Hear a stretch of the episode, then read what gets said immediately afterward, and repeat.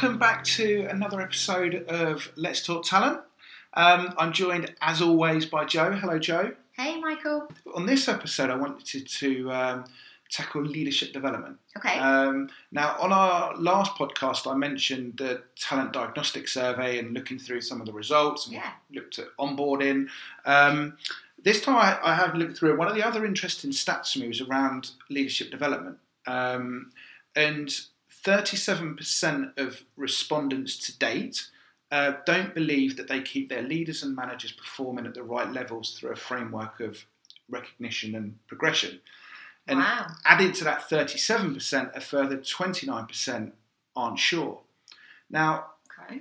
that made me, being a bit of a marketing nerd, do a do a Google search. So I had a look on Google and I, I searched leadership development, um, and it returned research results of 669 million results on leadership development. So my question, with so much written Yeah. and there's so much out there about leadership development, Yeah. year after year, why is leadership development failing? Because I think people make it too complicated. Because I think they set people up to fail and they frighten people into thinking they have to be perfect. And there is no perfect leader. Uh, There is no perfect manager. I've worked for some great people, but I've also worked for some dreadful.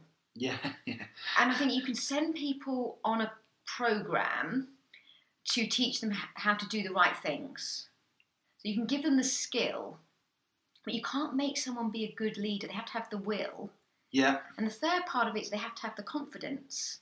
And for me, leadership is all about confidence. So if you can't teach two of those three, yeah, then really it's an it's been an age old problem for the last 20 years since I've been working.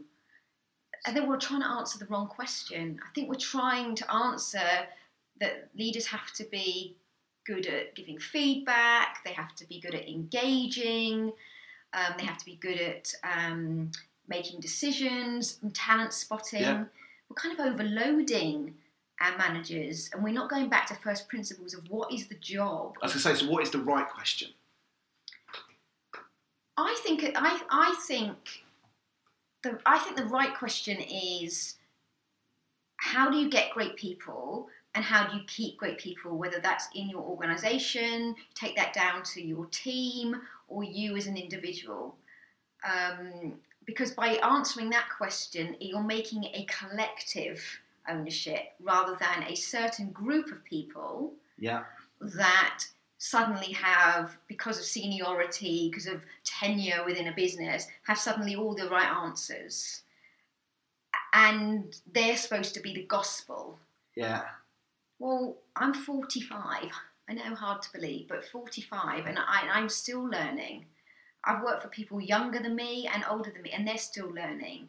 So, therefore, if you boil it down to a role of a manager is to get great people into their team, deliver really good things, but keep those good people for the greater good of the business, then what are the skills and the attributes and the behaviours that we need to encourage um, our, our leaders to be? and how? So then, as an HR, how do I answer that? So I, so I think there are things that you can teach somebody. So you can teach somebody how to give feedback. Yeah. Having difficult conversations, setting a strategy, creating a you know creating a, a right environment.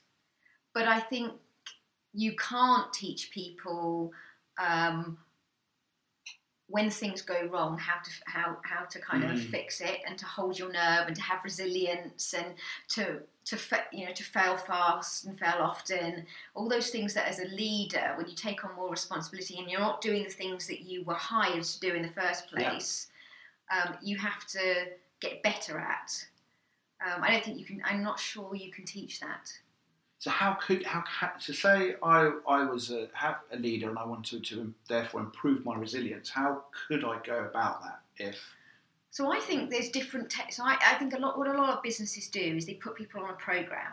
Yeah. And they measure whether that person's improved by at the end giving them 360 feedback or putting them through a psychometric. We've Yeah. all been there. I I've been there. I've done two leadership programs in my life. One at Talk Talk and one at the BBC. Was I a better leader? Well, you have to ask my team um, whether I was at the end of it.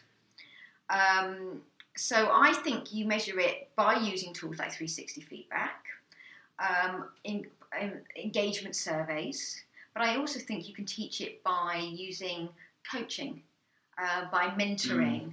by role models, um, by um, having a blended learning approach where perhaps you've got speakers coming in who you know who are known for being strong leaders in their field um, by creating peer-to-peer learning so yeah. how can you create sort of action learning what are the great articles that are on the web so we you know harvard forbes um, ted yeah. talks um, and thinking about okay what does it mean to be a leader? What's the deal within your organisation, and what are the resources that are going to aid those pe- those people? And where does HR? What role does HR play in that? Not just when it get when it gets to the position where you're having to do performance management.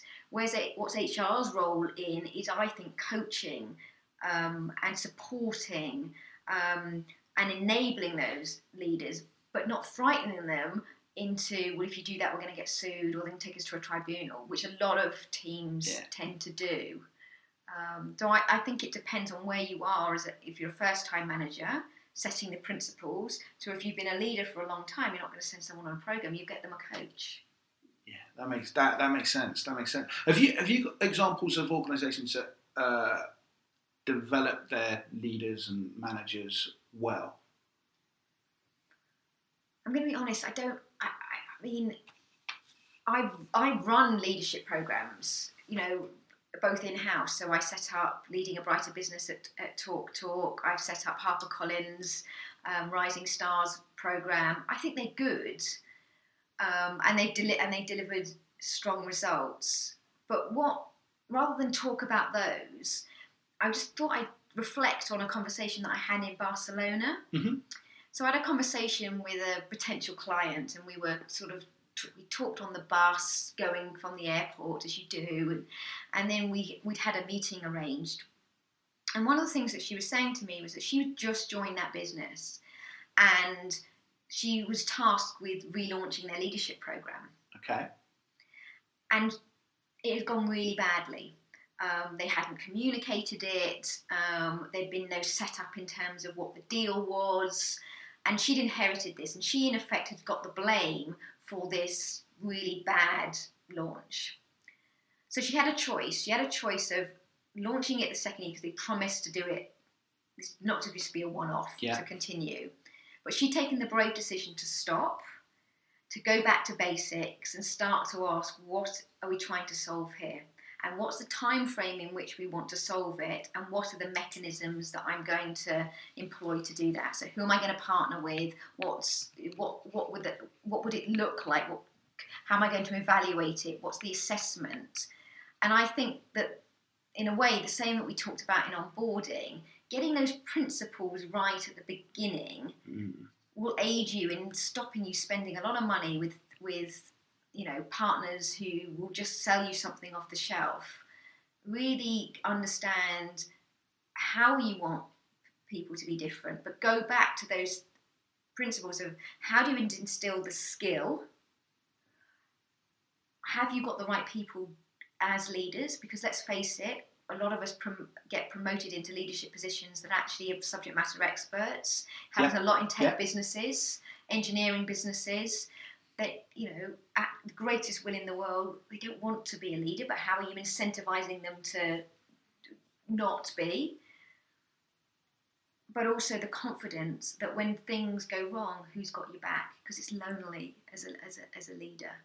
And if you don't have that around then you're in a way putting all the pressure to get it right first time to a leader when really it's a community to yeah. build that community. And by building that community, you get strong leadership in an organisation. That's cool. And in our last podcast around onboarding, we talked about um, like personalisation.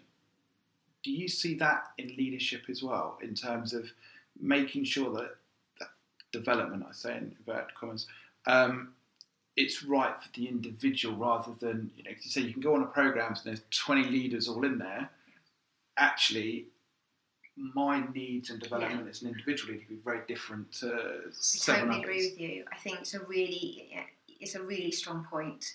Um, I think there has to be in a leadership program, and as you say in inverted commas, set pieces. So that might be strategy, it might be leadership skill, um, it might be um, technology, whatever it is within, within your. So there are set pieces that everybody goes to, and then there's kind of elective or personalisation where you sit down with that person, uh, but you also encourage the manager of that person to sit down with them and say, what do you want to get out of it? Yeah, What would aid you? So coaching, I said peer coaching learning or mentoring or um, actually I'd really you know buying someone three management books could be really interesting or getting them a, getting them a mentor sh- outside of the business with somebody in the field but not in their business Yeah. I think having those personalized elements makes somebody think this is not being sheep dipped into some um, and makes it less generic so I think it's a really strong point I'd definitely encourage that in the same ways we talked about Cool. So, with 37% of respondents not feeling their leaders and managers are performing at, at the right levels, and 669 million search results on Google, um, wh- wh- where's a starting point for our listeners? Like, what would you advise to our listeners that they they, they know they, they, they know they've got this issue, need to improve it? Where's their starting point? If at the moment too many are going to try, places that yeah are failing, what, Yeah. what, what, what, what would your advice be to our listeners? Okay, well, where can I go to get the, the right advice? Well, I think there's something about sitting back and realizing that it's always going to be like that. I mean, you know, you and I have worked in the industry for 20 odd years, um, and it's probably the number one um, middle management capability Yeah. or leadership capability on everybody's hit list. It has been for the last 20 years. It's every Deloitte paper, whatever. Yeah, yeah, yeah. So I think there's something that is it's always going to be an issue. So let's not beat ourselves up that this is terrible. Um, but I think there's something to be thought about that the world of work is changing, and actually the role of a leader is Mhm. changing fundamentally. So what do we mean by leader in the in the 21st century? So I think if I was if I was a head of or director of L and D, and I was or talent director now, thinking about look, I've got to answer this question about how do we get management cap- or leadership capability up.